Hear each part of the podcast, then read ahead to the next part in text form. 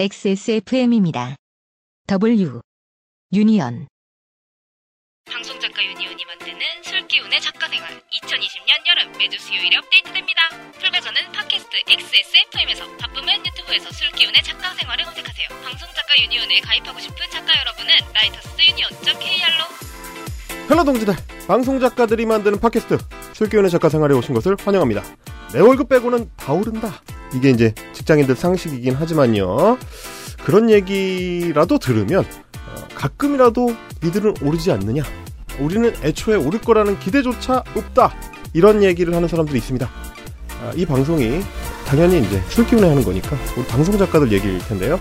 10년째 페이가 안 오른다라고 누군가 툴툴거리면 옆에 있던 18년차 메인 작가가 야 15년이야 라고 정정을 해준다고 하는 전설의 레전드 업계 오늘은 방송 작가들의 임금에 대한 이야기입니다.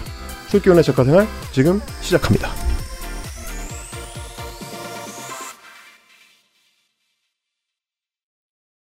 자 드디어 어, 우리가 열 번째 어, 10회 방송까지 왔습니다. 에, 요즘 같은 시국에 말이죠. 그 파일럿으로 열 번의 파일럿으로 한다. 아 이것만 해도 정말 아, 대단하다. 어, 코로나를 뚫고 우리가 여기까지 왔다. 그래서 이제 방송 시작하기 전에 우리끼리 자축의 박수를 한번. 아 감사합니다. 아 오늘 패널들이 좋네요. 훌륭합니다. 어느덧 이제 방송 작가들의 우리 업계도 보면은 한 뭐 20년 차, 뭐 22년 차, 뭐 이런 대선배님들이 어, 이제 나타나실 만큼 그만큼 방송 작가의 역사가 충분히 쌓였다 이렇게 좀 평가를 할 수가 있을 것 같은데 그와 반면 어, 역사가 쌓이는 반면 도대체 자산은 쌓이지 않는 어? 이 미스터리 심령 스릴러의 어, 이 세계 우리의 원고료, 우리의 임금, 우리의 쩔에 대한 이야기. 유독 방송 작가들은 왜 수입이 늘지 않는가? 이거 도대체 어디로 흘러서 사라지는 것인가? 에, 오늘 이 원고료 문제에 대해서 이야기 나눠보도록 하겠습니다. 함께 해주실 분들 먼저 소개를 드리겠습니다. 설교의 작가 생활의 단골 손님이시죠. 원진주 방송작가 유니온 지부장님. 안녕하세요. 큰 목소리로 인사를 해주세요. 아, 네. 아, 너무 간만이어서. 네. 네. 안녕하세요. 잘 지내셨죠? 그럼요. 너무 잘 지냈을걸요? 아, 네? 얼굴이 굉장히 이게 화나, 환해지신 걸 보니까, 그, 요즘 이게 출연 안 하시는 사이에, 이, 어, 좀 건강이 좀 오히려 좋아지신 것 같다. 아, 건강이 안 좋아서. 아, 그래요? 네. 뜬 건가요, 그냥? 그럼요. 그, 우리 방송의 에, ghostwriter. 대본에서 저는 이제 이름만 계속 보다가, 한 번도 실물을 뵌 적이 없습니다. 그래가지고, 이게 혹시, 손미 국장님이 써놓고, 다른 사람인 척 했던 거 아니냐 하는 의심을 제가 잠깐 했었는데, 어, 혹은, 어, 그야말로 이제, 방송가의 어떤 떠도는 작가의 원혼이, 어, 자동으로 컴퓨터 타자를 눌러가지고 만든 원고가 아닌가라는 의심을 살짝 했을 만큼, 예, 베일에 쌓여있던, 우리의, 어, 주인공, 메인 작가, 술견의 작가 생활의 메인 작가라고 할 수 있겠죠? 예, 김호경 작가님 오셨습니다. 안녕하세요. 네, 안녕하세요. 김호경 작가라고 합니다. 네, 잠깐 소개 좀 해주시죠.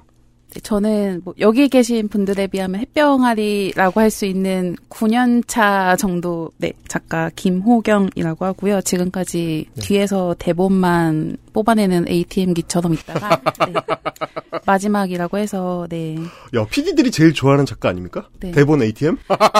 네, 열심히 쓰고 네, 네. 술한 잔 걸치고 네, 오늘 왔습니다. 예. 네, 맨정신에는 도저히 네, 못 오겠더라고요. 네. 알겠습니다. 그 역시 어, 우리의 메인 작가답게 우리 타이틀에 걸맞는 어, 술기운에 하는 거 아니면은 이제 못한다. 이거를 직접 몸소 보여주시려고 오늘.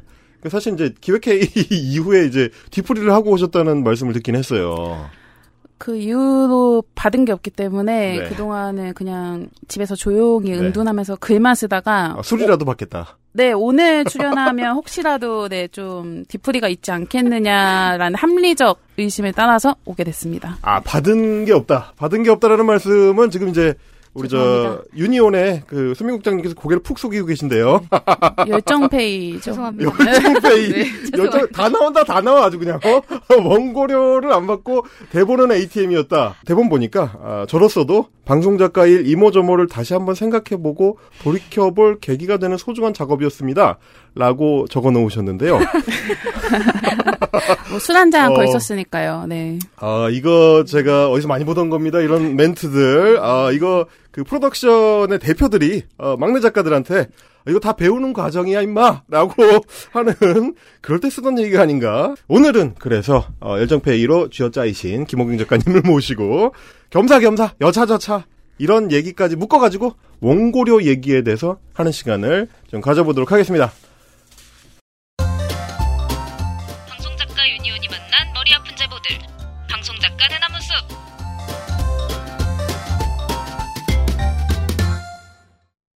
솔기라 작가 생활이 자랑하는 첫 번째 코너 방송작가 대나무 숲인데요. 제목이 너무 슬픕니다. 코로나19가 만든 기획의 늪 반토막난 수입 어떻게 할까요? 이 제목만 봐도 어떻게 해야 될지를 모르겠는 어 이거 정말 그야말로 이제 올 상반기를 강타한 방송 작가계뿐만 아니라 우리 모두의 이야기이기도 한 어, 얘기가 될 것 같습니다. 일단 지부장님 네. 어, 수입 안녕하십니까? 저는 다행히도 수입이 안정하긴 하죠. 네, 아, 네. 안정하긴 한데 하는 거에 비해서 안정되진 않은 것 같고요. 아, 네, 근데 저는 이제 코로나 때문에 이제 뭐 방송이 죽거나 네. 뭐 이제 이런 일은 없었어요. 다행히도. 어, 근데 이제 저는 되게 다행인 케이스고요. 공무원 작가네요. 아, 네. 어, 네네. 네. 그래서 저희는 이제 죽지는 않았는데 예. 일은 배가 됐죠. 그러니까 뭐 이제 코로나 특집도 해야 되고 코로나 때문에 이제 만 이제 급하게 나가야 하는 곳들도 나가야 네. 되고 이렇다 보니 일은 거의 진짜 한 세 배 가까이가 된 것 같은데. 세 배요? 네, 세 배 가까이가 된 것 같은데 수입은 세 배 됐습니까? 안 됐죠. 일은 세 배가 돼도 수입은 세 배가 되지 않는 아, 신비로운 세계, 방송 작가의 세계를 이제 몸소 보여주고 계신 우리 지부장님 그리고 어, 김호균 작가님 반토막난 수입 나 어떻게 라는 제목을 보니까 이거 이제 대본을 작성하신 분 입장에서 보면 혹시 자기 사연 아닙니까 이거? 어, 약간 제가 대본을 쓰는 입장에서 사연을 좀 미리 보고 각색을 하긴 하는데, 네. 어, 이거 거의 내 사연이잖아 싶을 정도로 좀 많이 공감을 하면서 좀 각색을 하긴 했고요. 네. 저도 실제로 올 상반기는 뭐 사실상 거의 날렸다, 이거는. 날렸다. 날렸다. 이거는 날렸다 수준. 업계 용어로 이제 조졌다. 그쵸. 망했다. 아. 날렸다. 조졌다. 이거는 뭐 말로 설명이 안 되는 수준으로 아. 거의 수입이 전무하다 싶을 정도로 심지어 일을 안 하고 쉬었으면 억울하지는 않았을 것 같은데 네. 심지어 한 번도 쉬지 않고 일을 하긴 했거든요. 저도. 정말 단 한 번의 쉬는 기간 없이 계속 기획을 해- 하고 정말 촬영까지 했는데 네. 엎어지고 뭐 계속 방송이 밀리다가 결국은 론칭 직전에 또 엎어지고 이러다가 저도 이제 월급당 월급을 처음 받은 게 올 7월이었으니까 네 상반기는 정말 말 그대로 정말 아무에게 쉴게 없고 그야말로 그러면 상반기 동안 수입이 없었던 거네요. 정말 100만 원 안 됐던 날들이 좀 야. 많았었고 진짜. 네, 그래서 이제 적금 깨고 못 깨고 이제 그나마 드러났던 개인연금 뭐 이런 거 다 깨고 이제 올해는 다시 제로 세팅을 하는 해, 네, 와. 심기일전을 하는 해가 됐죠. 네, 아니 무슨 이 얘기만 들으면 자영업 하시는 분 같아요. 아 정말 졸지에 그렇게 됐습니다. 힘든 상반기를 보내셨군요. 아, 오늘 그러면 이거는 정말 단순 분노를 넘어서 깊은 공감으로 함께해야 할 사연인 것 같습니다. 이 방송 작가들이 올 상반기에 코로나19 사태를 겪으면서 어떤 늪에서 허우적거렸는지 일단 사연을 한번 먼저 좀 들어보겠습니다. 방송작가 생활 12년 차에 접어든 예능작가 A입니다. 정말 막내 때부터 산전수전 다 겪고 지금까지 존버했다고 생각합니다. 굵직한 예능 프로그램도 여러 타며 자부심도 있었고 연차가 쌓여가니 이제는 좀 살만하다 하며 직업 애정도도 높아져가고 있었죠. 그런데 코로나가 터진 이후부터 이제는 정말 생계가 곤란할 지경에 놓이게 돼 걱정입니다. 저는 서울에서 홀로 자취를 하는데요. 올해 내내 벌어들인 수입이라고는 기획료 명목으로 받은 돈들 한 달에 200만 원 남짓 그마저도 규칙적으로 들어온 것들이 아니라 수입이 100만 원이 되지 않을 때도 있었죠. 곧 들어갈 거야. 잠잠해지면 스타트하자. 라는 말로 시작했던 무수한 프로그램들이 빛도 못 본 채 사장당하는 걸 너무 많이 겪고 또 봤습니다. 정말 기획만 하다 올해를 다못 보내서 대본 쓰는 방법도 까먹은 것 같아요. 부모님 연세가 지긋해 손을 벌리기도 어렵고 어떻게 프리랜서 지원금, 생활비 대출 등 돈을 융통할 수 있는 곳들 다 손을 뻗어서 잠시 한시름 놓았지만 코로나가 잠잠해지지 않는 지금 너무 갑갑하고 암울하기만 합니다. 돈도 돈이지만 연차가 쌓인 지금도 이렇게 불안한데 일을 계속해야만 하는 상황을 체감하니 미래를 위해서라도 탈작을 해야 하는 건지 고민이 깊어집니다. 작가님들은 어떻게 이 시국을 버티고 계신가요? 다들 긍정회로 가동 중이신 건가요? 좋은 방법 있음 공유 좀 해주세요. 탈작. 아, 이제 작가 그만둬야 되나. 이런 고민들.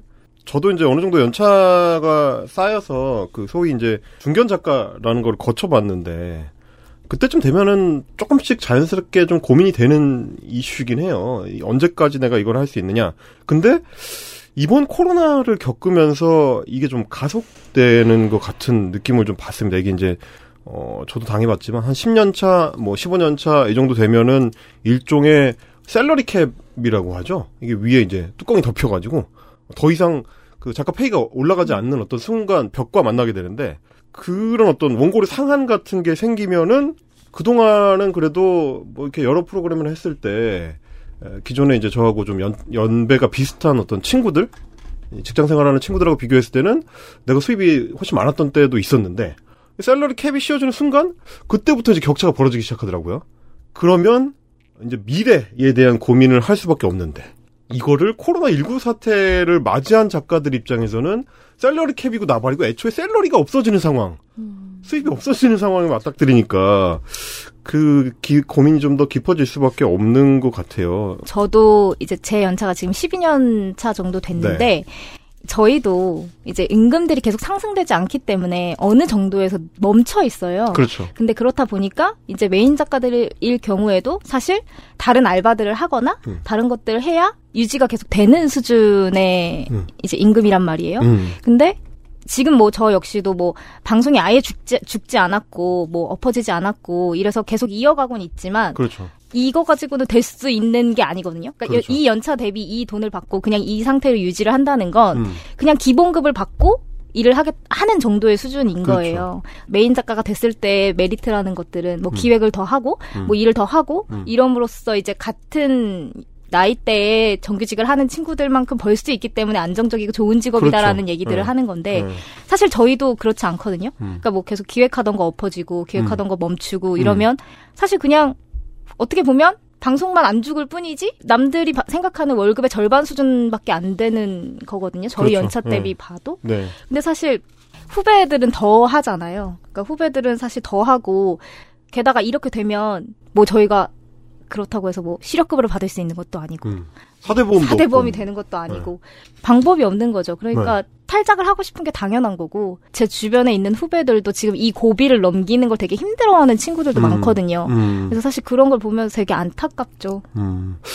김호경 작가님 이제 9년 차라고 하셔가지고 저 저도 한 그때쯤 8년 9년쯤 작가 생활을 했을 때 생각이 났는데 되게 애매하잖아요 그때가 이게 이제 막 먹고 살만한 어떤 정도의 수입으로 살짝 넘어갈락 말락하는 그 시기쯤이었거든요 그때가 딱 그 경계선에 놓여 있는 시점인 것 같은데 네. 탁 걸렸구나 싶기도 하고 약간 조상님이 보내는 마지막 시그널이지 않나 저희 집이 제사를 너무 열심히 지냈기 때문에 마지막 red light인가라는 생각이 조금 들기도 하는데요. 심지어 조상님이 그거를 점멸등식으로 계속 까박까박까박까박 하고 그러니까 있는데 이쯤 되면 좀 알아들 때 되지 않았니? 정신 차려! 어. 그러니까요. 네. 네. 음. 아니 근데 원래 네. 지금 호경 작가의 연차가 되게 귀한 연차고 되게 원래 돈을 되게 많이 벌어야 하고 그렇죠. 모- 몸값이 제가- 가장 높아야 할 맞아요. 연차거든요. 제가 네. 원 작가님 하시는 말씀을 제가 4년 차 때부터 조금만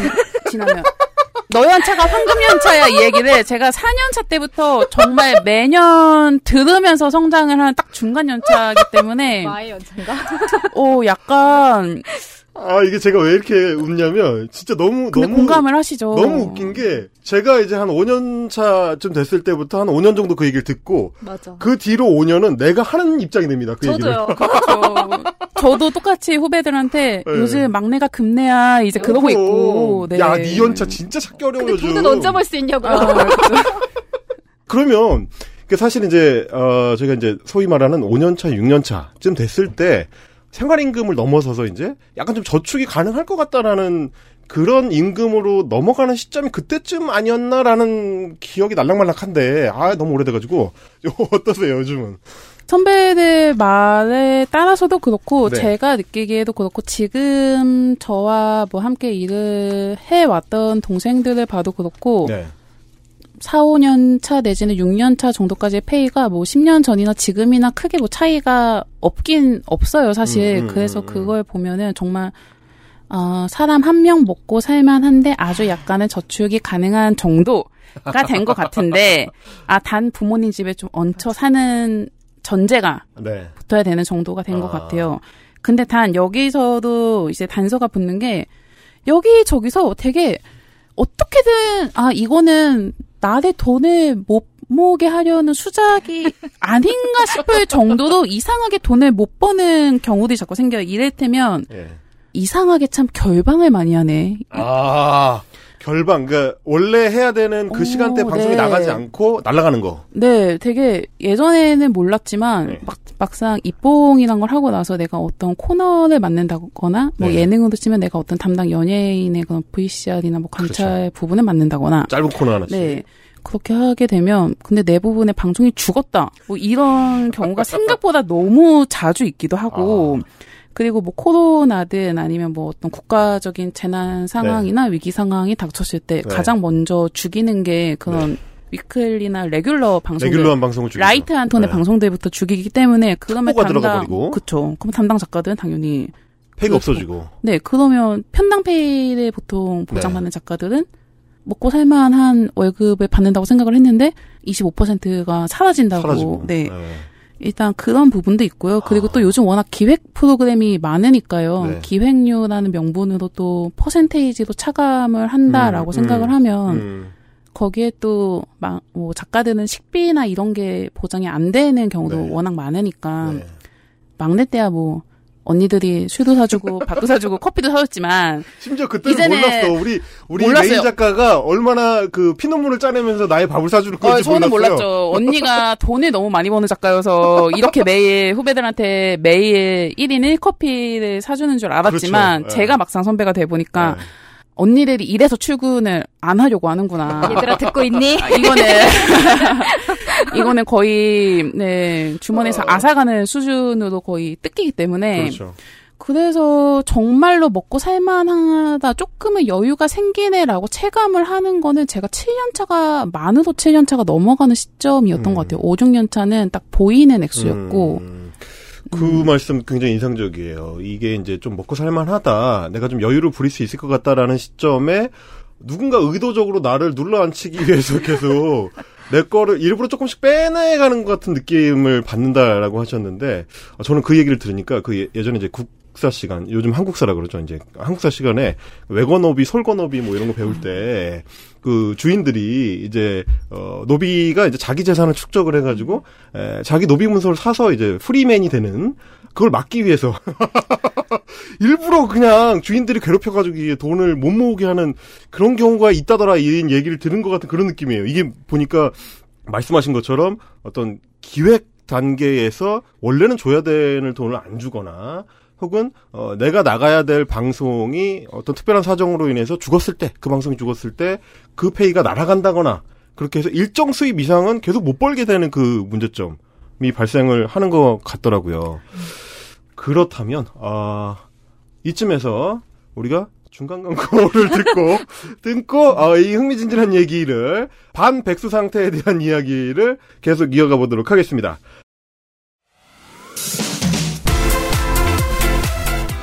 동병상련이라도 느껴야 되겠다. 나 같은 동지들이 어, 필요하다 하는 모든 작가들, 방송작가 유니언도 언제든 연락 주십시오. 눈빛만 봐도 사연을 아는 진짜 친구 방송작가 유니온에 있습니다. 함께해요. 함께해요. 함께해요.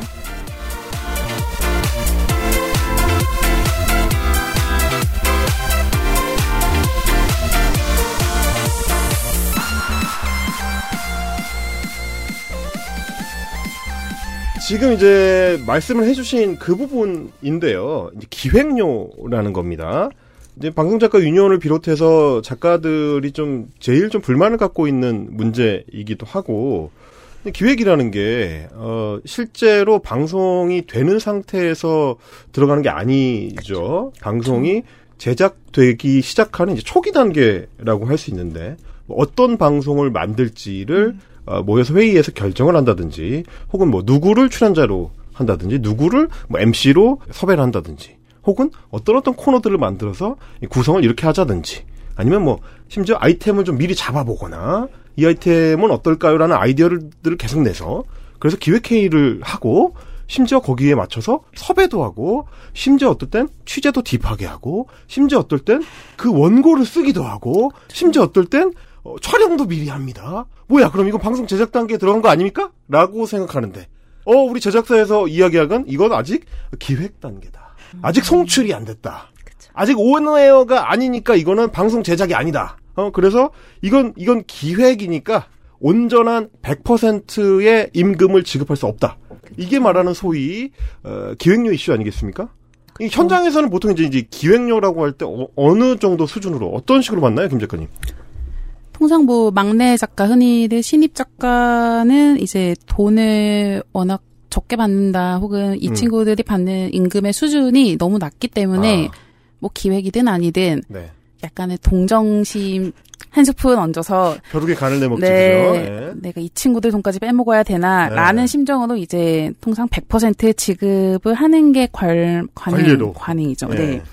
그리고 그 바로 위에 이제 막 입봉을 한 서브급 작가들 보통 한 3, 5년 차 정도 작가들이 해당되지 않을까 싶은데요. 이 그, 친구 그 입봉이라는 거 이제 소위 말하는 이제 코너를 자기가 할수 보통 있는 교양 기준으로 네. 하면 코너 정도일 것 같고요. 예능은 프로그램 뭐 성격이나 뭐 포맷에 따라 천차만별이긴 하겠지만 음. 뭐 어찌 됐든 뭐 본인 밑에 막내를 컨트롤할 수 있는 음. 그 정도 이제 약간 막내와 완전 서브 작가들 사이에 중간다리 역할을 해주는 친구들 한 정도. 단계 올라갔을 때. 네, 약간 계단 위로 올라가는 정도가 되면 이제 그 정도가 되면은 이제 70 내지는 80%의 어. 페이를 보장한다. 네. 근데 이것도 사실은 어, 너 그래도 너네 언니가 너 신경 많이 써줬네. 좋은 오빠다. 뭐 이런 느낌. 그리고 이제 사실 중간급 이상의 서브 작가 실질적으로 이제 취재를 deep하게 하고 네. 실질적으로 원고나 대본을 쓰는 딱 제 연차 정도인 것 같아요. 6, 7연차 이상의 이제 중간급 서브 네. 작가들은 그때부터가 이제 힘들어지죠. 50%. 50% 절반. 이때부터는 네. 50%냐 아니면 내가 진짜 멱살 잡고 70%를 쟁취하느냐 이제 저 때부터는 그 싸움인 것 같고요. 그 다른 제작진들이 어우 저거 또라이야 하면 70%가 나오는 거죠. 그렇죠. 근데 제가 올 초에 기획했던 프로그램에서 저희 메인 언니가 정말 네. 어, 저 작가는 좀 돈에 미쳤다는 말을 들으면서도 악담을 들으면서 70%를 사수를 해주셨어요. 그래서 정말 덕망 높은 메인 언니다라는 소리를 네 작가들 안에서는 그런 언니였죠. 되게 존경받는 선배였고 저도 어. 지금도 너무 네, 좋게 네. 보는 언니인데 네. 약간 그럴 정도로 보통 통상 50% 음. 원래 받아야 되는 임금의 50%까지 이제 후려치기를 좀 당하는 편이고 그렇죠. 더 문제는 이제 그 위에 10년 차가 넘어가는 이 second 내지는 메인급 팀 음. 메인급으로 가게 되면 네. 30%까지도 받고요. 30%. 그리고 뭐 사실상 거의 출근을 하지 않는 가끔씩 회의만 네. 와서 관리를 하시는 음. 뭐 관리 작가님들 네. 아니면 왕메인 언니들이라고 음. 불리는 분들은 기획료 아예 못 받는 경우들도 봤고요. 네. 뭐 비일비재해서 그래서 on air가 정식으로 되기 전까지는 뭐 말씀하신 대로 뭐 섭외도 하고 취재도 하고 뭐 가원고를 쓰기도 하고 PD들 같은 경우에는 사실 스튜디오 시안까지 짜기도 해요. 뭐 스튜디오 시안을 짠다는 거는 뭐 설명을 좀 해주시면 뭐 예를? 들어서 말로만 뭐 우리 스튜디오 back은 이런 blue back이었으면 좋겠고 음. 뭐 테이블은 뭐 이런 사각 음. 테이블에다가 중앙에 뭐 음. 배치는 뭐 이렇게 뭐 예. 출연자 3인 배치였으면 좋겠고 말로 설명하는 건 사실 한계가 있으니까 그렇죠. reference가 사실 필요하잖아요. 없던 방송을 만들어야 네네네. 하기 때문에 reference들도 정말 많이 요구를 하고 음. 맞는 reference들을 뭐 스케치를 많이 해보기도 하고. 네, 포트폴리오나 네. reference들 제출하고 뭐 네. PD들 내지는 작가들이 같이 으쌰으쌰 해서 그것들을 뭐 네. 실제로 제출하고 어, 어. 뭐 아는 팀에게 부탁해서 3D로 작업을 하든 뭐 디자인을 해서 시안까지 내기도 하는데 네. 그 정도 quality로까지 일을 하면서도 어쨌거나 원래 받아야 될 돈의 100%를 보장받지 못한다라는 게 이제 기획료라는 개념이고 이게 되게 보편적인 네, 관례처럼 굳어졌다는 게 문제인 거죠. 아니, 지금 이제 말씀을 들어보면 제가 뭐 아까도 심지어 이제 가촬영까지 하는 경우도 있다 이제 말씀을 드렸는데 이게 아직 그 방송 송출만 안 될 뿐이지 실질적으로 방송을 제작한다고 했을 때 필요한 작업들이 다 이미 시작된 거잖아요. 그 밑 단계의 작업들을 다 해나가는 거고 어떻게 보면 어, 애초에 존재하지 않았던 새로운 방송을 어, 새로 만들어내는 무에서 유를 창조하는 과정이기 때문에 방송이 좀 안정화가 된 이후보다도 제작하는 사람들 입장에서 더 힘든 단계일 수도 있는데 그 기획하는 단계라는 게 근데 돈은 안, 안 준다. 돈은 오히려 적게 준다. 이게 뭡니까 이게 왜 이렇게 된 겁니까 이게? 근데 이게 이런 이제 관행이라고 했는데 이제 이 얘기는 잠깐 뒤에 미뤄두고요. 네. 여기서 더 큰 문제는 네, 이렇게까지 했는데 네. 엎어져요. 그게 바로 접니다. 네. 원래 저. 어. 네. 왜냐면 그러니까 처음에 작가들을 세팅할 땐 그렇게 말을 해요. 우리는 네. 안정적으로 레귤러가 돼서 네. 1년씩 뭐 6개월 이상 어, 우리는 안정적으로 있어. 보장하고 가는 음. 거야. 그러니까 네가 70%만 받고 파- 뭐 50%만 받아도 나를 믿고 음. 같이 가자 음. 해서 그렇게 돈을 적게 받고도 네. 일을 합니다. 작가들은 네, 네, 네. 어쩔 수 없으니까. 그러니까 말, 말하자면 6개월 1년씩 안정적으로 할 수 있는 프로그램 하나 생긴다는 것 자체로도 그쵸. 네, 그걸 든든하니까. 담보로 가는 네. 거죠. 네. 안정적이니까. 네. 근데 근데 그 담보 그 담보가 부도수표다. 그쵸. 이렇게 그쵸. 일을 해놓고 디자인까지 다 하고 네. 스튜디오 시간까지 다 만들었는데 방송이 엎어지면 네. 아, 그냥 그대로 그냥 끝나는 공, 거죠. 공중 분해되는 거죠 그야말로. 그쵸. 그러면 그 뒤에 기획 단계의 돈을 받기로 했는데 이 돈도 사실 언제 받을 수 있는지 모르는 거고 그러니까 심지어 시간 낭비, 돈 낭비. 심지어 이력서에도 못 써요. 왜냐하면 아 프로그램이 방송이 안 방송된. 적이 없으니까. 왜냐하면 구구절절 쓸 수는 있죠. 뭐 네. 어, 내가- 이 내가 6개월을 준비했는데 방송사에서 엎어졌습니다. 뭐 이런 이렇게. 가제에 네. 이런 왜냐하면 런칭된 적이 없으니까 네. 어떤 제목이든 사실 가제죠. 네. 네. 이런 가제 프로그램을 내가 몇 개월 동안 기획을 했다고 이력서에 쓸 수는 있어요. 내가 네. 쉬지 않았다라고 네, 네, 표현할 수는 있지만 네.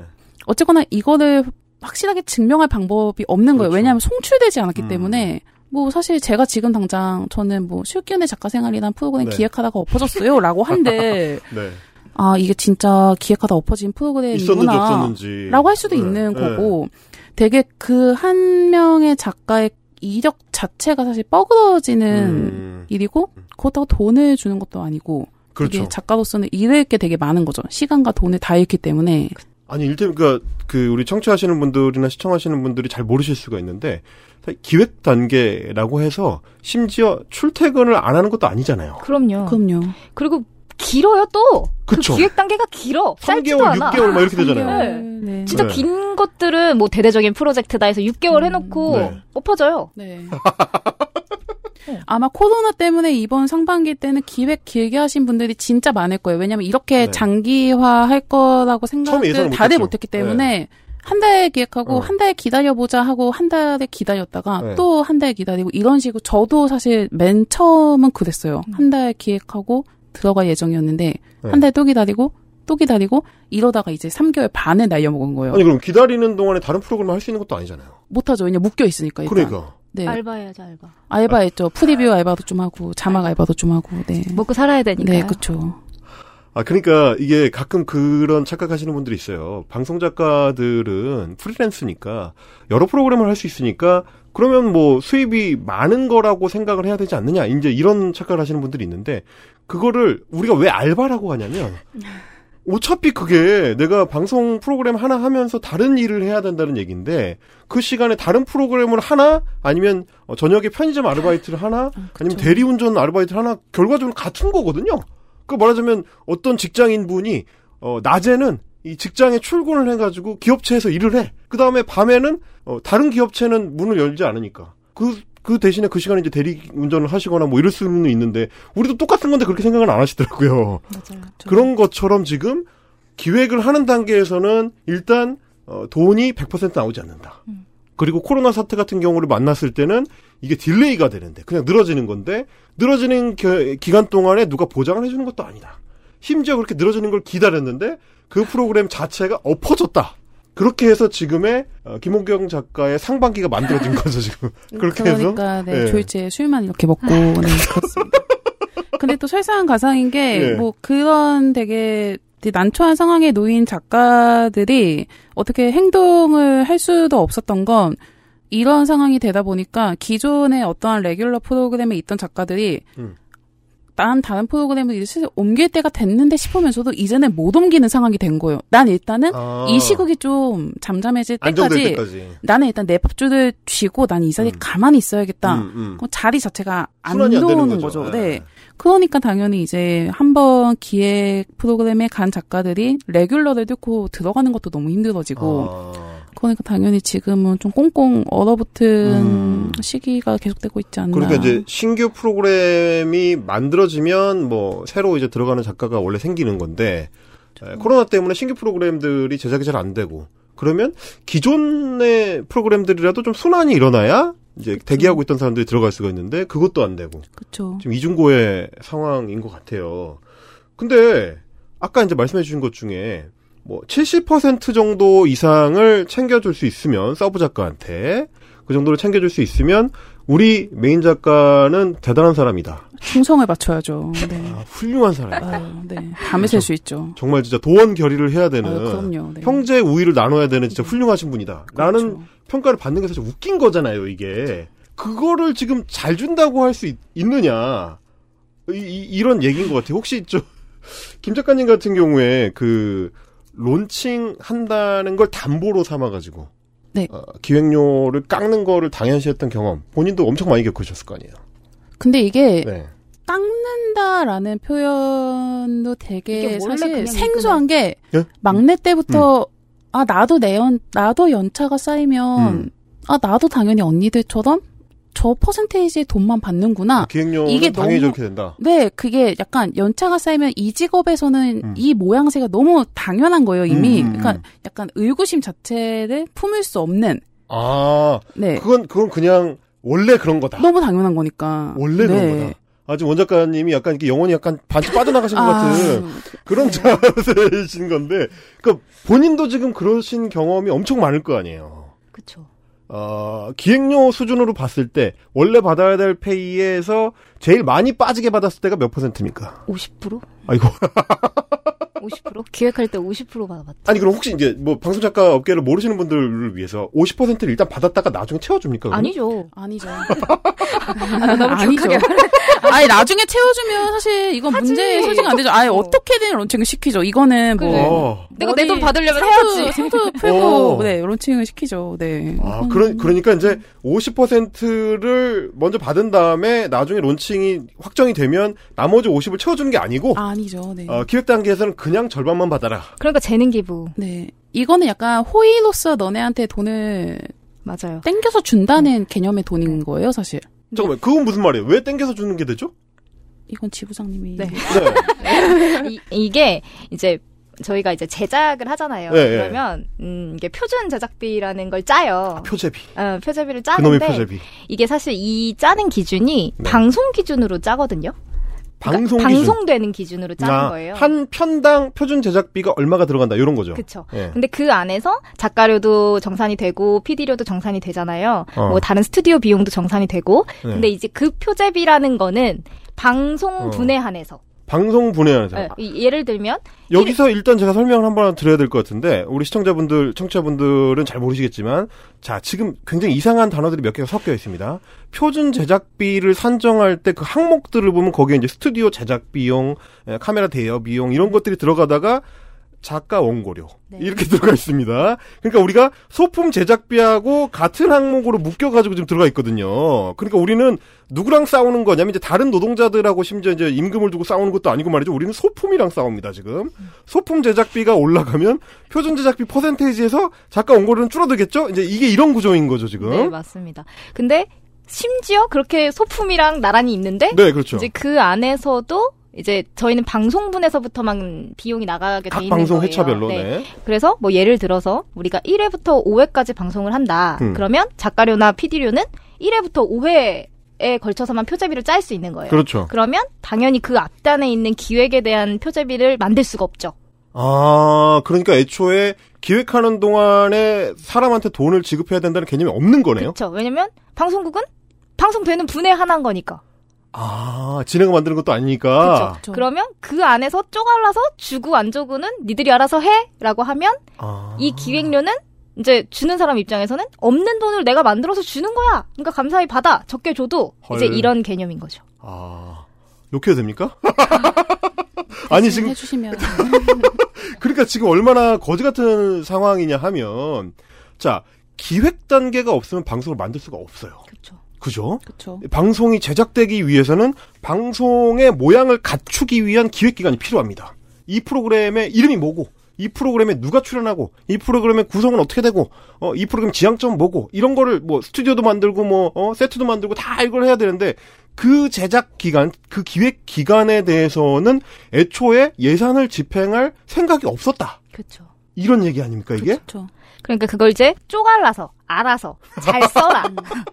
이런데 이제 아, 우리가 통으로 5회짜리 표준 제작비를 넘겨줄 테니까 여기서 기획비고 뭐 그냥 니네가 알아서 하는데 네. 명목상으로는 기획비라는 거 없습니다. 이렇게 되는 거죠 지금. 근데 또 여기서 발생할 수 있는 문제는 기획료가 그렇 없어지 없잖아요. 네. 근데 거기에 작가료 작가료라는 명목하에 30% 70%라도 주려면 네, 앞단에 사용되는 금액들이 발생하잖아요. 그렇죠. 그러면 인력이 적어지는 거예요. 사람 많이 뽑을 수 없다 그때. 원래 10명을 뽑아야 되는데 네. 앞단에 기획료를 쓰니까 아. 너네 5명이서 해. 그래야 니네 기획료라도 충당해 주지. 가 되는 거죠. 이야, 이거 되게 웃기네요. 그러니까 지금 방송사는 일단 손해 본 적이 없습니다. 제작된 방송에 대해서만 표준 제작비를 지급하니까 그렇죠. 방송사는 손해 본 적이 없어. 그러면 기획 단계에서 그럼 제작사 입장에서 프로덕션 입장에서는 어, 자기네의 그 돈을 가지고 제- 기획 단계를 넘기느냐? 그것도 아니야. 표준 제작비를 방송사에서 받은 거 중에서 그냥 자기네가 임의로 얼마를 설정해가지고 그걸 떼준다. 그러면 마지막에 가서 손해 보는 건 누구냐? 그냥 작가만 손해 보는 거잖아요 지금. 진짜 더 치사한 게 갑자기 생각났는데요. 네. 갑자기 생각났는데 네. 그런 경우들도 있어요. 그러다 보니까 자기네들이 책임을 지고 싶지 않아서 네. 예를 들면 메인 작가한테 천만 원을 떼줘요. 어, 네. 어, 천만 원을 바꿨어요, 네. 떼주고 네가 이 안에서 알아서 해결해. 너가 이 안에서 알아서 작가를 뽑고 구해서 작가한테. 기획료를 주고 그러면 그 책임과 고민의 몫은 메인 작가 몫이 되는 거예요. 아, 그러니까 이 경우에 착한 언니들은 자기 걸 깎겠네 그러면. 자기 걸 깎고 돈을 더 주고 후배들을 양껏 줄 만큼 주고 뿌리거나 아니면 와. 이제 거기서 이제 착한 언니냐 아니냐 이제 거 그게 좀 판가름이 되기도 하고 야 정말 네 그린 듯한 그 노조가 필요한 상황이네요. 노동자들끼리 을끼리 싸움 붙이는 전형적인 상황인 거네요. 이게 지금 어 이 어, 이 지랄들을 하고 있습니다 지금. 그러니까 저는 좀 그 생각을 하게 되는 게 이런 식으로 말하자면 기획하는 단계에서는 제대로 돈을 지급하지 않아도 된다. 그러다가 프로그램이 엎어지면 어쩔 수 없는 거다라는 인식 하에서는 어, 방송을 준비하는 사람들이 미래를 생각할 수가 없잖아요. 미래 프리랜서의 미래는 네. 프리랜서 본인이 챙겨야 하는 거다라는 인식이 전제됐기 때문이라는 생각이 들거든요. 기본적으로 왜냐하면 네. 프리랜서라는 그런 직업군 네. 자체가 어 당신들이 그런 사대보험이 적용되고 그런 9to6라든가 그런 주 5일 출근 이런 음. 그런 보편적인 그런 룰을 무시하고 음, 뭐 되게 자율성이 네. 존중되는 직업을 선택한 대신에 감내해야 되는 목 아니야? 라는 그런 인식이 있는 거예요. 잘 되면 땡큐고 음. 안 돼도 뭐 너의 올해의 팔자가 그런 거지 어쩌겠어. 아니 그러려면 일을 하는 동안엔 돈을 줘야지. 일, 그러니까 이를테면 저축을 할 수 있다는 거는 그런 거 아닙니까? 보통의 임금 노동자들이 저축을 한다는 거는 내가 일을 하면 나의 기대 수익이 어느 정도라는 게 다 이제 가늠이 되고 그러면 거기서 나의 소비 수준을 마이너스를 시켜서 남는 돈이 얼마니까 내가 장기적으로는 몇 년 동안은 얼마씩 한 달에 한 번씩 저축할 수 있겠다라는 어떤 계획을 세울 수가 있어야 되는데 내가 지금 매일 일을 하고 있는데 매일 출근을 해가지고 기획을 하고 있는데 이게 돈이 가늠이 안 돼. 이게 언제 정상적인 나의 수입으로 복구가 될지 몰라. 심지어 그러다가 그냥 엎어지면 갑자기 제로가 되는 상태가 되니까. 그러면 미래 설계를 어떻게 하느냐? 우리는 어떻게 살라는 거냐? 이런 생각을 하게 되네요. 그러니까 저는 지금 이제 두 분 말씀을 쭉 듣다 보니까 결국에는 되게 웃긴 게 방송이 하루 아침에 그냥 어 방망이를 뚝딱 뚫기면 뿅 튀어나오는 게 아니라는 거를 알아야 이걸 인정을 해야 그러면 그 앞 단계 방송이 최종 완성본으로 나오기 전의 단계인 기획 단계에 대해서 거기서도 정상적인 임금을 지급해야 된다는 인식이 같이 들어갈 수가 있을 건데 그래서 기획 단계에도 정상 임금을 지급하게 되면 방송사든 제작사든 아 이건 어떻게든지 우리가 돈 다 썼으니까 이거는 방송 론칭을 시켜야 된다. 그 사실 기획 단계가 제일 힘들거든요. 맞아요. 네, 기획이 제일 힘들어요. 진짜 제일 힘들어요. 왜냐면 그냥 있는 프로그램들은 그냥 원래 가던 대로 늘 대로. 가잖아요. 심지어 샘플 원고도 있잖아요. 네. 그렇죠. 근데 기획하는 건 진짜 무에서 유를 창조하는 처음부터 거잖아요. 내가 다 해야 되잖아. 어. 진짜 제일 빡센데 저는 왜 기획 단계에 돈을 그렇게 주는지 모르겠어요. 정말 그러니까 이게 항상 느끼는 거지만 어 우리 노조가 이제 싸워야 되는 이 네. 지점 지향 점이기도 합니다. 이, 이, 이 이것들이 말이죠. 이 어떤 단계를 무시한다고 하면 에, 자기네 돈이 안 들어가기 때문인 경우가 너무 많더라고요. 그렇다면 비용을 지불해 가지고 그 단계에 대해서 책임을 지게 만들어야 되지 않나. 뭐 그런 생각을 하게 됩니다. 그렇게 되면은 뭐 론칭하고 나서 한 2회 해보고 시청률 안 나온다고 폐지하고 이런 식으로 못 하겠죠. 그쵸. 어, 그게 가장 큰 문제예요. 근데 사실 냉정하게 얘기를 하자면 네. 우리나라 방송이 5년 뭐 한 4, 5년 된 역사도 아니고 벌써 몇십 년이 됐잖아요. 방송의 역사만 네. 보면은 방송 론칭 전에 최소 뭐 진짜 적어도 뭐 1, 2주, 뭐 음. 많으면 뭐 6개월, 1년까지도 음. 어떠한 사람의 기획력이 필요하다. 그런 인력이 필요하다는 거를 지금까지 몰랐다는 건 사실 말이 안 되잖아요. 말도 안 되죠. 근데 지금까지 왜 이런 관행이 굳어졌느냐 결국은 누군가는 음. 계속 이렇게 일을 해줬기 때문이에요. 거기에는 그렇죠. 저도 포함이 될 수 있고 그렇죠. 누군가는 또 그렇게 일을 하고 있을 거고. 그렇죠. 근데 이게 결국은 좀 널리 보자면 방송 quality 저하로까지 가는 문제고 어쨌거나 음. 나중에 나갈 돈에서 빼서 그렇죠. 주는 거기 네. 때문에 이거는 좀 이 시국이 좀 잠잠해지면은 네. 저는 좀 주요 의제로 세워야 될 음. 문제라고 개인적으로 생각을 합니다. 맞습니다. 또 기형적 행태가 계속될 때는 좀 브레이크를 확실하게 잡아서 그래서 어떤 논의가 재출발할 수 있게 좀 만들어줘야 그때부터 좀 정신들을 차리고 더 좋은 방송을 만들기 위해서 같이 좀 머리를 맞댈 수 있게 되는 것 같다라는 생각을 하게 됩니다. 자, 술기운의 작가 생활 두 번째 코너로 일단 넘어가 보겠습니다. 방송 그거 피드랑 AD가 다 만드는 거 아니야? 아 이런 개이 방송 작가가 많이 받는 질문에 답합니다. 작가에게 물어보살.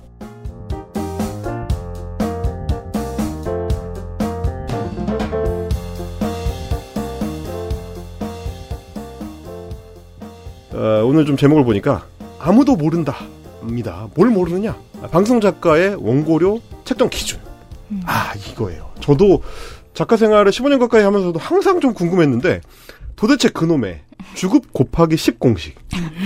야, 이거 너무 당연하게 다들 인식을 하고 있으니까 아니 소위 말하는 이제 그 뭐 서브 작가 연차라고 하죠. 뭐 5년 차라고 치면은 주급이 어, 곱하기 10을 해가지고 5 곱하기 10 50만 원이다. 월급 200만 원이다. 네. 그 언뜻 보기엔 엄청 명쾌한 것 같은데 사실 아무 기준이 없잖아요 이게. 그렇죠. 예? 이게 이게 어디서 시작됐는지를 아는 사람이 이- 있습니까 이게? 김 작가님 혹시 조사해 보셨어요? 일단 제 주변에 아는 사람이 없는 두 분, 두 선배님들 혹시 아시는지. 없습니다. 전 아니에요. 진짜 놀라운 게 어, 제가 작가 생활을 2003년에 시작했는데 그때도 10만 원이었습니다. 맞아요. 아니 근데 이게 신기한 게 사실 연차 곱하기 10의 유래를 알 수는 없어도 이게 네. 뭐 연차 곱하기 10이었다가 뭐 이게 시간이 지나면 연차 곱하기 11이 되고 12가 되고 뭐 네. 15가 되고 이렇게 오르면 사실 뭐 공식이 있어도 괜찮거든요. 아니 근데 그러니까 물가 상승률은 반영을 해줘야 될 거 아니에요, 최소한. 반영이 안 된다는 게 사실 주요 네. 핵심인 것 같아요. 네. 어디 누가 누가 치- 그러니까 그것도 되게 웃긴 게 뭐냐면 연차 곱하기 10을 할 거면 연차 곱하기 10만 원을 할 거면 계속 해야 될 거 아닙니까, 최소한. 그렇죠. 아 그럼 나는 그쵸. 난 많이 받아야 되는데. 그러니까요. 그러니까 내가 제일 황당했던 게 그거야. 그럼 내가 15년 차가 되면 연차 곱하기 10만 원을 해가지고 내 주급이 150만 원이 되냐고. 난 120만 원 안 돼. 그러면 방송자가 계속 하지 내가. 이게 제일 웃겨요. 그, 그러, 그, 이, 이게 구조상으로 저도 방송작가 활동을 하면서 웃겼던 게 자기들이 제일 유리할 때만 그 법칙을 적용을 하더라는 거예요. 그러니까 아무리 생각해도 뭐 1년 차다. 그러면 곱하기 10을 했을 때 어, 월급이 40만 원이 되니까 음. 방송사들이나 제작사들 입장에서 지들이 생각해도 그건 너무 심하니까 그 원칙이 저연차 때는 없어요. 그쵸. 그러다가 한 4년차, 5년차쯤 돼가지고 한 사람 몫을 할 수 있을 것 같을 때부터 적용이 되기 시작해. 맞아요. 그러다가 프로그램을 끌어갈 수 있는 10년차 이상이 되죠? 그러면 이 원칙이 갑자기 없어집니다. 그리고 셀러리 캡이 딱 생기죠. 뭐 월급 기준으로 뭐 360, 뭐 400, 뭐 이 정도면 이제 끝나는 거예요. 맞아요. 주급 100만 원 이상으로 올라가는 경우를 내가 본 적이 거의 없어. 이거는 도대체 그러면 이건 공식이 아니잖아요. 어? 근해 공식이 갑자기 여기는 적용되고 여기는 적용이 안 되고 그러면 그 공식이라고 할 수 없잖아요. 이게 이제 우리 상황을 보면 도대체 시장주의라서 프리랜서라고 하면서 막판 가면 지들이 분리할 때는 시장주의조차 없어지는 굉장히 기, 기묘한 어떤 기형적인 시장 상황에 있지 않는가. 아 갑자기 빡이 쳐가지고 제가 어 이런 열을 받게 하는데 어쨌든 저는 이제 방송작가 유니언 우리 방송작가 노조 활동을 하면서 그 작가 노조가 했었던 가장 큰 성취 중에 하나가 이 소위 이제 막내 작가 음. 혹은 이제 신입 작가들의 최저임금 네. 달성이 네. 아닌가 싶었거든요. 네. 그렇게 해서 최소한 최저임금 이상은 어, 막내 작가들이 받을 수 있게 하자는 거를 음. 우리 어떤 성결 과제로 삼아서 달성을 한 건데 그러면 사실 음. 이제 최하단의 두께가 갑자기 확 높아졌으니까. 그쵸.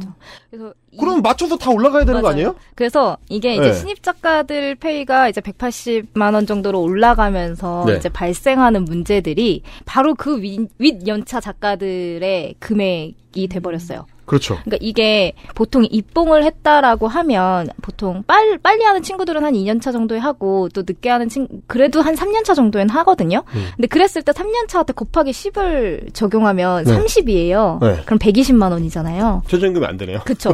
이렇게 줄 수가 없는 거예요. 왜냐면 막내가 180이 됐기 때문에 네. 이 120을 주면 아무도 안 하잖아요. 그렇죠. 그럼 얘네들보단 많아야 돼. 그렇죠. 근데 그러, 그러려고 보니까 기껏 올려야 190. 음, 맞아요. 막 이렇게 주는 거예요. 네. 그러다 보니까 또 그 위에 연차는 또 200.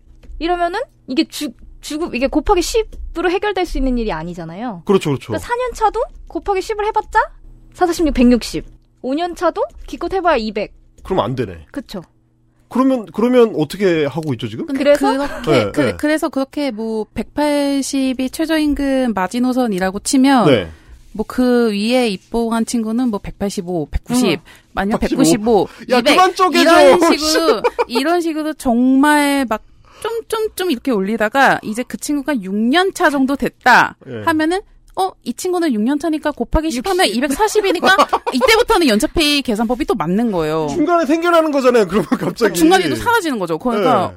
그러면 그때부터는 또 어 6년 차니까 60 응. 이렇게 되는 거죠. 그러니까 이게 누구는 곱하기 10이 되고, 그러니까 네. 자기들 자기들 유- 제일 내가 유리할 때. 어, 유리하게 하려면 곱하기 자기들 제일 10. 유리할 때. 네. 아. 그러다 보니까 지금도 거의 입봉한 작가들과 네. 이제 막내들의 페이가 별로 차이가 나지 않아요.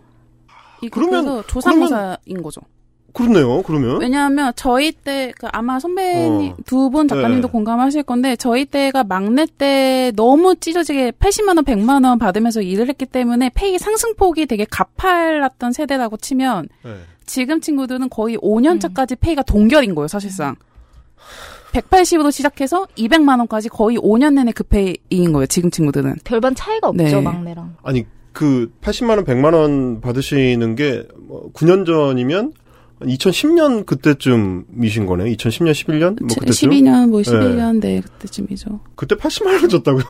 제, 저는 그때 본사에서 시작해서 100만 원 시작했는데 저는 본사여서 100만 원 작가였어요. 본사여서 네 본사여서. 어. 근데 제 주변에 외주에서 시작한 친구들은 80만 원도 있던 마지막 마지노선 세대쯤이었던 것 같아요. 그 다음이 이제 120. 그러니까 노조가 싸워가지고 180을 최저선으로 만들어놨더니 cap을 그대로 두고 어떻게 하면 이 중간을 단계를 맞출까 해가지고 그러면 아 중간을 쪼개면 되겠구나 해가지고 5만 원, 5만 원, 5만 원 이지랄을 하고 있는 거네요. 근데 또 이게 앞단에서 얘기했던 거랑 연결이 되는 건데 네. 그 표제비가 네. 정해져 아 있잖아요. 그놈의 표제비 또 나왔어. 표제비. 예. 그러니까 작가들한테 줄 수 있는 돈은 정해져 있는데 네. 막내 페이는 올랐고 그렇죠. 그 위에 있는 친구들도 어쨌거나 이 친구가 올랐으니까 올려줘야 되고 그렇죠. 그러다 보니까 메인 작가들 그 밑에 작가들은 동결인 거죠.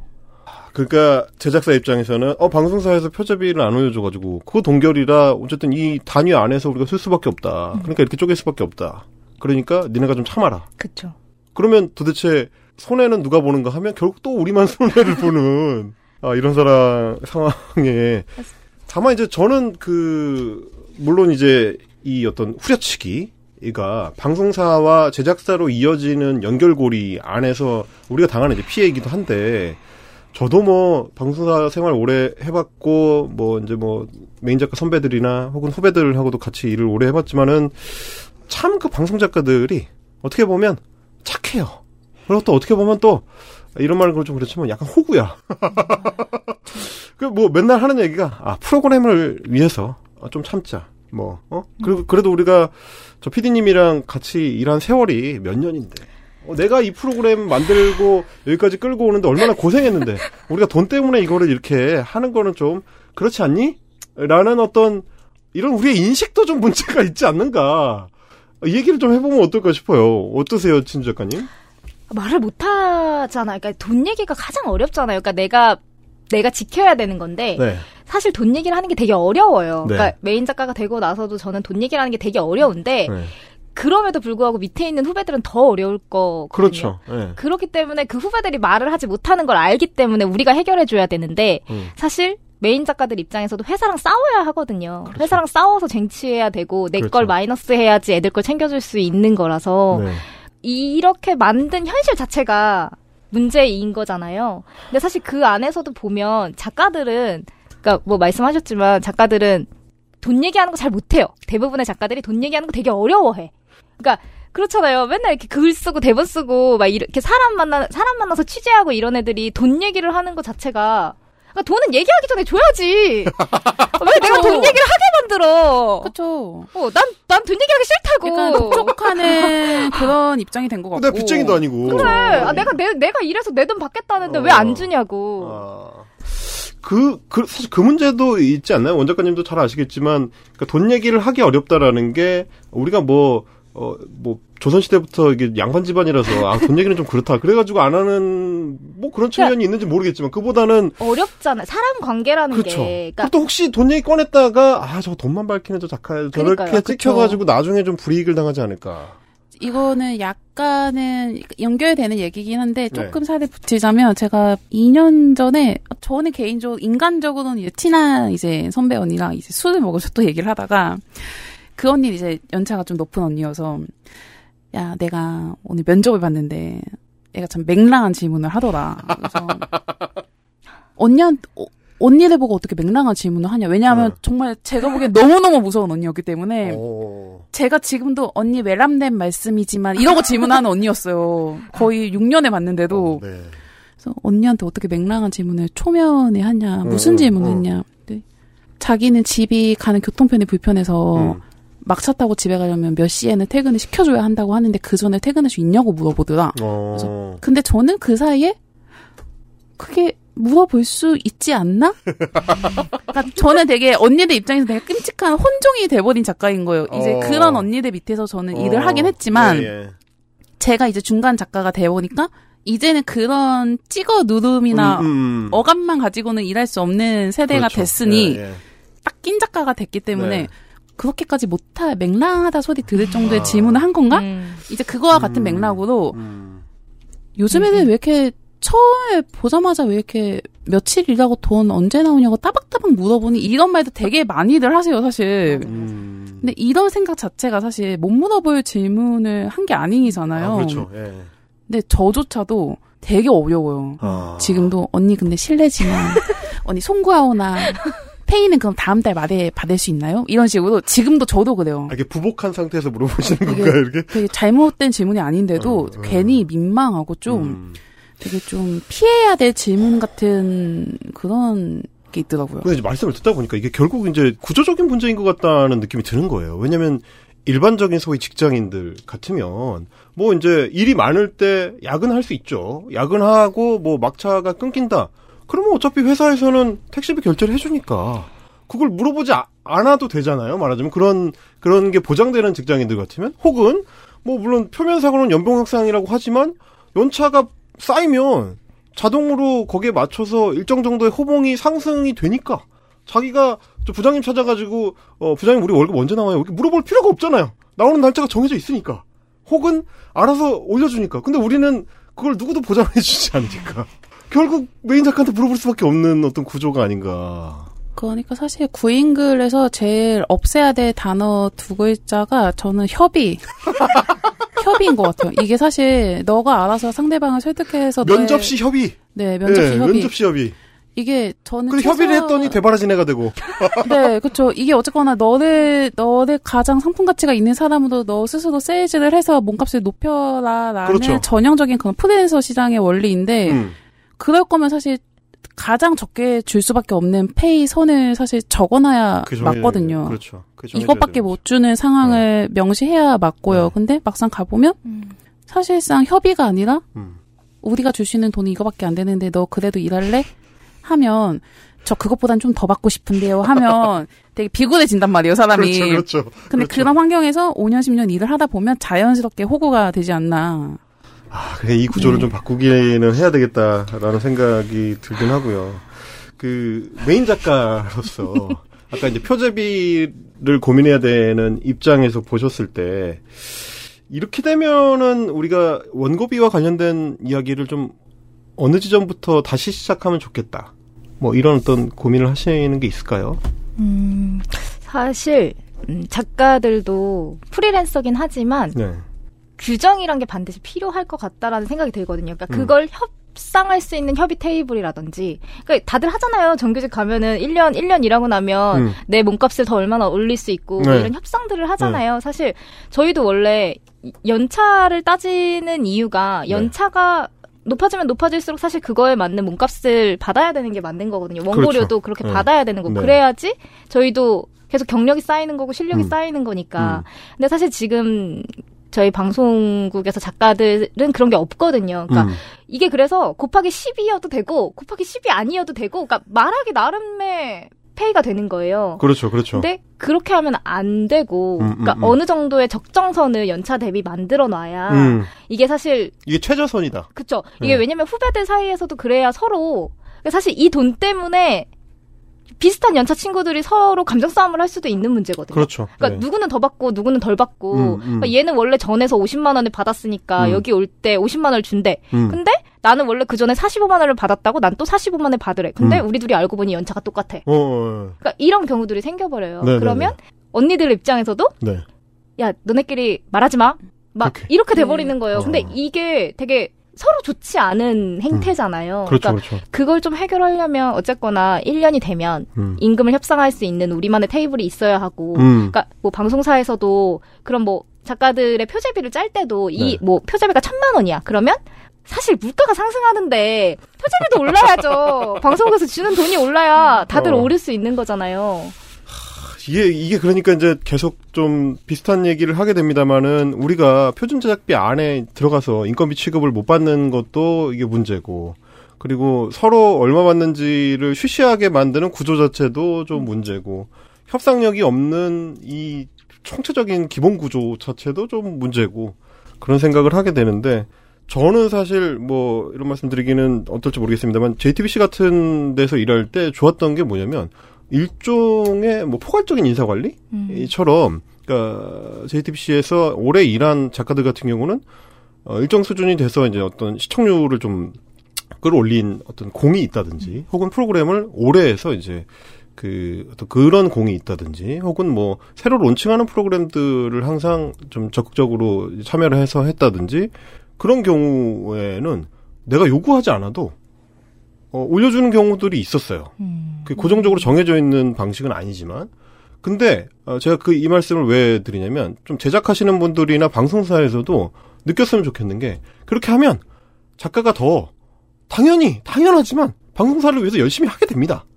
내가 일한 만큼의 성과를 가지고 평가를 받는다는 거를 느끼게 되니까 그러면 프로그램의 질이 올라가고 어, 방송사나 혹은 내 프로그램에 대한 로열티가 올라가게 되는 게 자연스러운 건데 너무 이렇게 후려치기만 해가지고 그러면 우리가 같이 만드는 방송 프로그램의 quality를 장기적으로 과연 담보할 수 있을까 이제 이런 고민을 좀 해줬으면 좋겠다 그런 생각이 들고요. 아, 이 이제 그 말씀을 좀 한번 여쭤보고 싶었는데 그럼 아까 이제 어, 최저임금 선이 이제 180만 원으로 신입 작가들이 맞춰지다 보니까 그러면 점점 표준 제작비에 맞춰서 예, 생 막내 작가는 좀 부담이 된다. 이제 막 막내 작가가 되거나 그쵸. 1년차 정도 됐을 때는 자기들이 원하는 만큼의 퍼포먼스는 안 나오는데 어, 이 뭐야 말하자면 단가는 높아졌다. 그렇죠. 그러면 자연스럽게 자본주의적으로다가 어, 단가는 낮은데 퍼포먼스를 나오는 사람을 찾을 것 같단 말이죠. 그렇죠. 현장에서 그런 일이 많이 벌어진다면서요. 저요. 전 그렇게 뽑았어요. 근데 그럴 수밖에 없어요. 근데 이게 네. 되게 양날의 검이긴 한데 네. 밥값 하는 애는 뽑아야 되지 않을까? 아. 딱이 말이 딱인 거예요. 아. 이제는 저 정도 막내나 네. 그 위에 친구나 가- 똑같은 선배 입장에서 네. 비슷한 돈을 주고 네. 퍼포먼스는 차이가 많이 나고. 준 비슷한 돈을 응. 이제 주고 이제 애들이 애들이 일을 하는데 응.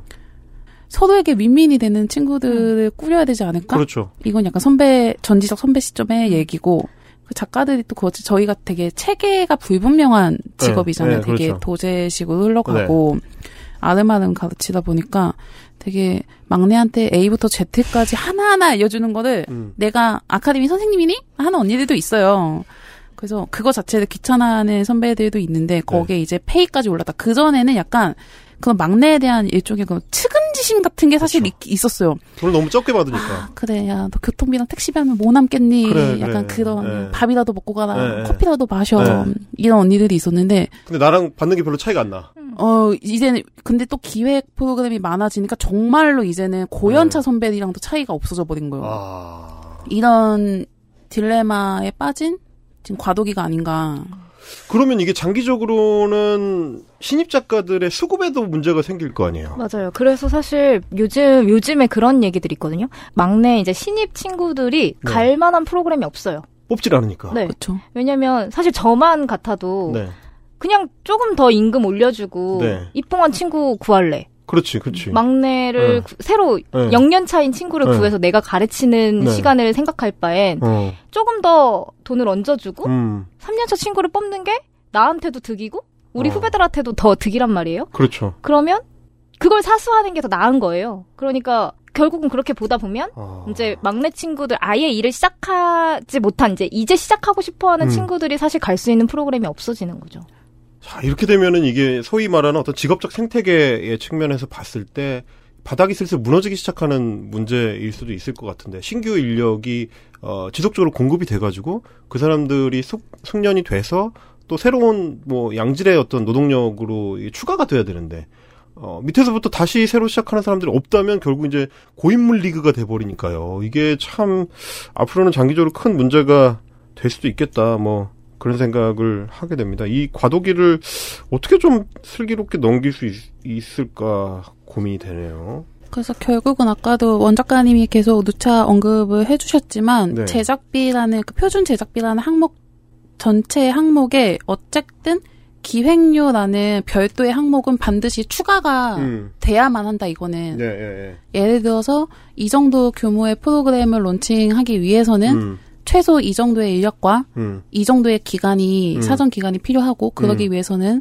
사전에 이 정도 뭐 쩐이 필요하다. 그렇죠. 라는 그 항목은 별도로 추가하려는 try를 우리가 해야 되지 않나. 음, 저는 이것만 해도 원고료 문제는 좀 많이 나아갈 음. 수 있을 것 같아요. 특히 기획료 부분만 하더라도 음, 음. 그 페이 부분은 사실 이거는 작가들이 좀 스스로 좀 open mind로 좀 노력을 했으면 좋겠는 게 음, 사실 쉬쉬하는 분위기라는 것 자체가 결국은 자기 몸값 자기가 알아서 높여야 하기 때문에 그렇죠. 자기 몸값이 높은 작가들은 좀 감추려는 측면이 없잖아 있기도 해요. 왜냐하면 내가 내 연차에 비해서 많이 버는데 내 연차의 다른 작가들이 적게 버는 게 너무 그게 평균치라면 네. 당연히 나도 다음 프로그램 갈 때는 하향되지 않을까. 네 하향 평준화 되지 않을까 이런 두려움이 있기 때문이거든요. 음. 하지만 약간 좀 거시적으로 보면 약간은 작가 임금 평균치 조사가 좀 장기간에 걸쳐서 좀 음. 이루어져야 되지 않나. 그래서 약간 그런 권고안처럼 음, 음, 약간 어쨌거나 뭐 TV든 라디오든 지역국이든 네. 약간 이, 이 정도 연차, 이 정도 노동 시간에는 이 정도 준하는 뭐 이 정도 페이가 뭐 권고됩니다. 음, 음, 음. 여기에 너무 터무니 없으면 네. 뭐 아예 뭐 응하지 않는 게 좋습니다. 아, 아, 아니면 여기에 맞춰서 뭐 페이 협상에 임하세요. 어. 약간 이런 가이드라도 있으면 음, 뭐 약간 작가 생태계를 네, 바꾸는데 좀 도움이 되지 않을까 음, 네 음. 그런 생각이 그, 들더라고요. 그 런 것도 좀 있는 것 같아요. 그러니까 우리가 충분히 막내를 뽑을 뽑아야 하는데 사실 막내들을 뽑아야 그런 생태계들의 문제들이 좀 사라지잖아요. 그러니까 막내들을 그렇죠. 계속 안 뽑으면 사실 이 바닥은 끝인 거잖아요. 음, 막내를 뽑을 수 있는 환경이 돼야 되거든요. 그렇죠. 근데 그 환경이 되려면 사실 그 위에 있는 서브들의 지켜줘야 할 건 지켜줘야 돼요. 왜냐면 음, 그 음. 친구들을 지켜주지 못하면 중간에 결국은 빠져나가 버리죠. 그리고 그 친구들이 빠져나가기도 하고 음. 그 친구들이 결국 막내들을 care해줘야 하는데 그렇죠. 이 친구들한테 10만 원, 20만 원 막내보다 더 주면서 네, 네. 막내까지 care하라고 해버리면 음, 음. 사실 이 친구들 할 이유가 없거든요. 그렇죠. 맞아요. 예. 어, 그러려면 사실 막내들을 우리가 계속 영입하려면 음. 그 위에 있는 서브 작가들을 저희가 우선적으로 더 챙겨야 하는 게 맞거든요. 예. 근데 지금은 그거 자체가 되고 있지 맞아요. 않고 음, 그 중간에 있는 서브들이 지금 가장 불안정하거든요. 네, 그렇죠. 불만도 왜냐면- 많고 왜냐면 그 친구들은 사실 막내들은 방송이 죽어도 월급이 나가는데 음. 이 친구들은 주급이라는 명목하에 방송이 죽으면 막내보다 더 적은 페이를 받아요. 그렇죠. 그럼에도 불구하고 우리가 막내를 왜 이렇게 해야 하냐라는 그렇죠. 생각을 분명히 가질 수 있기 때문에 음.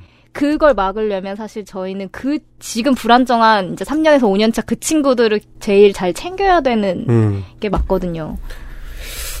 그 참 고민이 됩니다. 이게 이제 어떤 방송 산업도 이제 산업인 입장에서 보면 산업이라는 거는 어, 비용을 누가 낼 거냐에 대한 문제일 건데 지금 보니까 결국은 도제식 시스템으로 방송 작가 양성 과정이 이 형성이 돼 있는데 그 도제식 교육 시스템을 부담하는 건 작가들 자신들 메인 작가, 서브 작가들이 교육 시스템을 만들고 후배 작가들을 양성하고 그런 과정에 제작사나 방송사가 그 교육 시스템에 대한 비용도 하나도 치르지 않고 그리고 기획 단계에서도 결국 노무를 제공해가지고 노동을 제공해서 에, 방송 프로그램 하나가 구성되도록 만드는 사람들에 대해서 그 단계의 비용도 치르지 않고. 그러면 결국 우리는 딱 요만큼만 줄 테니까 이 여기서 나눠서 알아서들 하세요라고 하, 하면 책임까지도 방송 작가들이 지게 되는 이 구조적 문제들. 그러면 결국 이게 우리가 이야기를 시작할 때는 원고료라고 이야기를 시작했습니다만 이게 과연 원고료냐? 원고를 작성한 어떤 가치에 맞춰서 우리가 돈을 지급받는 이, 이 명칭이 이게 맞는 거냐라는 생각을 할 수밖에 없는 것 같아요. 사실은 저도 뭐 그런 생각 많이 했습니다만 JTBC에서 일할 때도 제가 담당했었던 프로그램들의 성격이 어, 원고를 유리하게 쓰는 것보다는 오히려 어떤 측면에서는 뭐 전문가 패널들을 인터뷰할 수 있는 어떤 능력이나 혹은 뭐 자료를 찾아내고 그걸 분석할 수 있는 어떤 능력이나 뭐 기획을 하는 어, 아이템을 기획할 수 있는 능력이나 이런 게 더 중요하게 여겨졌던 프로그램들인데 심지어는 원고 자체를 거의 쓰지 않는 경우들도 많았단 말이죠. 그러면 내가 돈을 받는 거를 왜 원고료라고 칭하느냐 이런 고민들을 많이 했었거든요. 근데 이제 오늘 말씀을 쭉 들어보니까 결국 그 원고료라는 명칭이 아, 우리가 하는 일보다 우리한테 돈을 주는 명목을 줄이려고 하는 의도가 숨어 있는 게 아닌가. 왜냐하면 방송 작가들이 실제로 훨씬 더 많은 일을 하는데 그걸 다 하나하나 항목으로 수당을 만들어 주자면 어, 자기들이 돈 주기 싫으니까. 너무 많은 거지. 그럼 직원처럼 줘야 되거든요. 그렇죠. 어? 전- 본사 네 본사 직원처럼 줘야 되니까. 그러니까 1년 2년씩 프로그램을 하면 근속 수당도 줘야 되고 그렇죠. 야근 야근하면 야근 수당도 줘야 되고 퇴직금 줘야 되고. 교통비도 줘야 되고 식비도 줘야 되고 하는데 그렇죠. 그거를안 주려면 아 당신들은 노무 제공에 의한 에, 임금을 받는 게 아니고 원고에 대해서 받는 원고료다.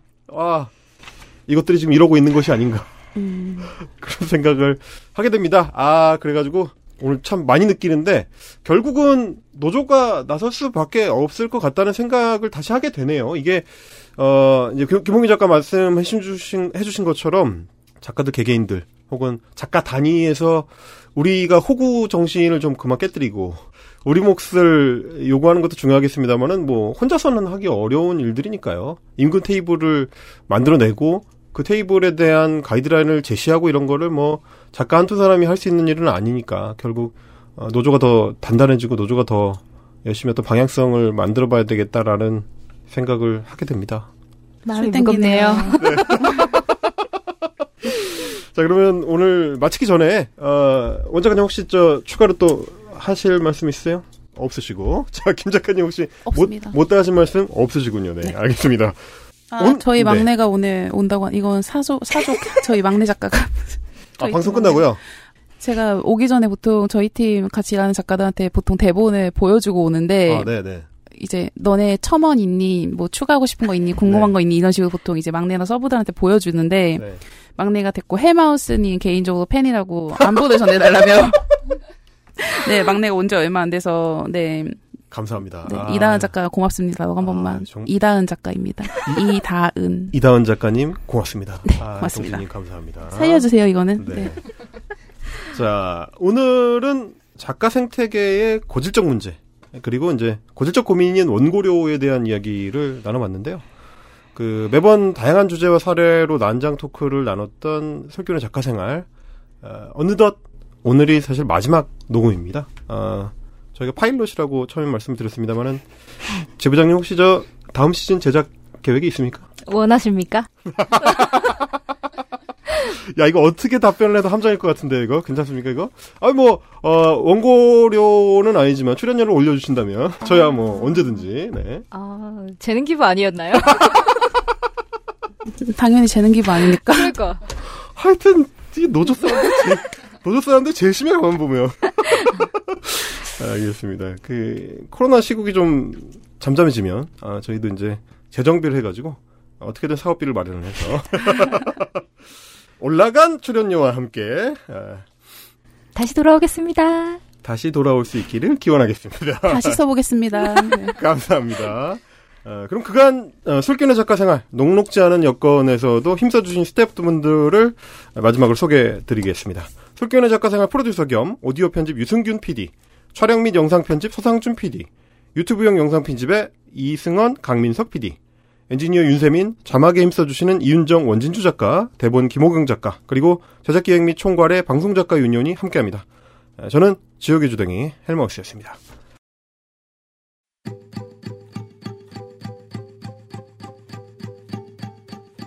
석견의 작가 생활. 아, 이제, 이제 정식으로 마칠 인사를 드릴 시간입니다. 저희가 10번에 걸친 방송을 통해서 나누고자 했던 이야기들은 결국 이제 이 방송계라는 노동 현장에서 어떻게 방송 작가라는 직업군이 지속성을 가질 수가 있을까. 이런 고민에 대한 해답을 찾아 헤매는 과정이었습니다. 어, 언제든 잘릴 수 있다는 그런 걱정 없이 최소한의 생활이 보장이 되면서 동시에 직업적인 경제적인 미래를 꿈꿀 수 있는 그러면서도 창작자로서 자기 노동에 대한 어떤 보람을 얻을 수 있는 어찌 보면 그냥 어떤 평범한 노동자로서의 대우를 받고 싶다 그런 평범하지만 평범하지 않은 쉽지 않은 소망에 대한 이야기들이었습니다. 작가들뿐만 아니라 방송 현장에서 함께 일하는 우리의 모든 동료들이 이런 문제의식에 공감하고 함께 만들어 나갈 수 있기를 그래서 더 좋은 방송 프로그램들이 많이 만들어질 수 있기를 기원합니다. 그동안 함께 해주신 모든 분들께 감사드리면서 저희는 이만 물러가겠습니다. 방송작가 유니온과 헬마우스 임경빈이 함께한 방송작가 생태계 난장 토크 술기운의 작가 생활 그간 애청해주신 분들 감사합니다. 모쪼록 이 망할 놈의 코로나19 시국을 무사히 건너서 더 좋은 날에 더 좋은 얼굴로 다시 뵙겠습니다. 지금까지 술기운의 작가 생활이었습니다. 감사합니다. 감사합니다 고맙습니다. 고생하셨습니다. 고맙습니다. 아이고. 10회라니. XSFM입니다. W 유니언